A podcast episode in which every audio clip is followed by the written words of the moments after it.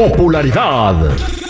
Lo más destacado del momento en las redes sociales. Esto es What's Trending.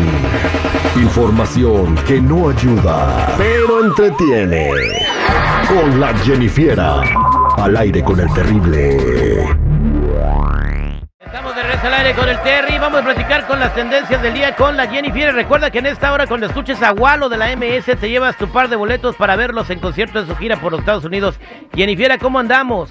Mm, chicos, aquí al millón y pasadito, vámonos recio con lo que está trending now. Déjenme les cuento que Cristian Nodal metió la pata, estaba en una entrevista con uno de los medios colombianos y que revela el sexo de su bebé que va a tener con Kazú, además de los planes que tiene de abrir un negocio en Los Ángeles. Escuchemos. Es más que nada que me quiero ver limpio.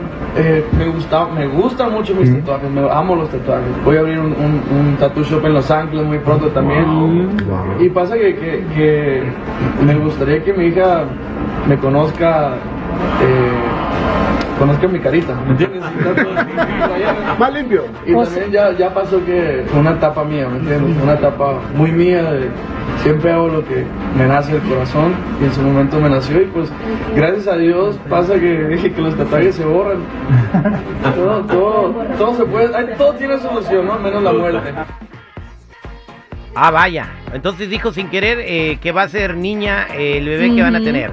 Exactamente, dice que quiere que su hija lo vea con la carita limpia, como debería ser, como Pimpón es un muñeco que se le limpia la carita con agua y con jabón. Pues limpia, limpia sin ningún tatuaje.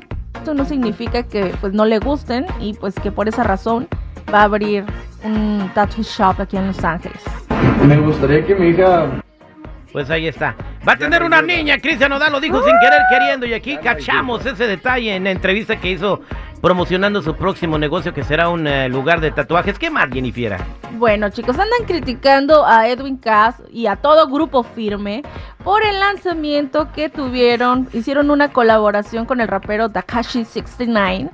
Y pues le están diciendo que de- ahora sí que le están aventando hasta con la cubeta, que ya no saben qué hacer para levantar, que si alguien más ya siente que ya RIP eh, grupo firme, que qué decepción. Bueno, pues aquí les dejo un pedacito de la canción que se llama Y ahora. Y ahora, ¿qué hago? Y el olvido pa' cuando si me haces falta. Me encanta la canción. Mm, ¿Te Me gusta mucho. Sí, a mí me gusta mucho.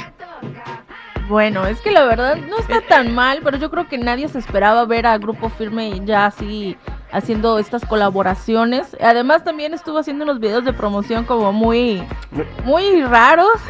Estaban como en una piscina y él andaba como en calzones, no así de esos de como de no no, no, no, ni para qué les cuento, la verdad yo no quiero recordar eso en mi mente, pero el caso es de que todos estaban diciendo que ya estaba cayendo muy bajo, que desde que terminó con su relación, con su matrimonio, este ya no sabía qué hacer.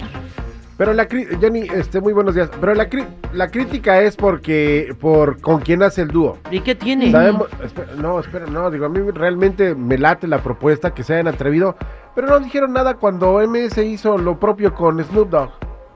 O sea, la gente Ujú. qué, o sea, por favor, que se mete en un hoyo. Vamos a, a ver que lancen la canción y a ver luego qué pasa, Jennifer. ¿Qué más nos vas a platicar?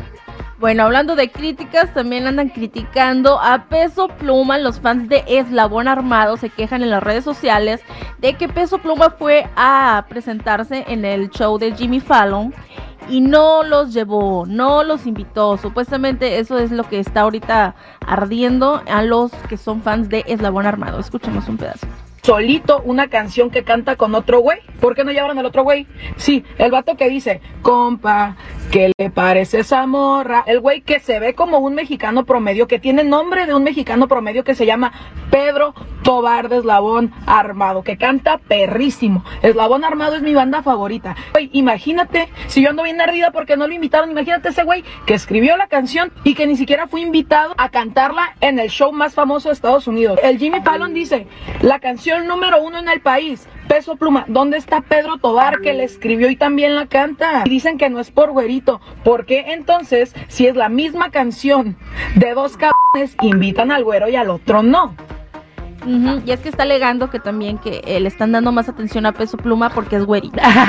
o Desde el sea, perfil alemán. Eso no tiene No, nada que ver, pero sí y ojo debieron, azul, ¿no? debieron haber invitado a los dos. Ahora Pedro Tobar, el compositor de la canción, pues sí, a lo mejor está un poquito dolido porque no toma mucho en cuenta Eslabón Armado, pero mira, cuando le llegue el cheque de regalías de la canción más escuchada en el planeta, en ese momento se le va a quitar la amargura, ¿eh? Estamos hablando de eh, en, en dólares, facilito en el primer cheque dos o tres milloncitos, ¿eh?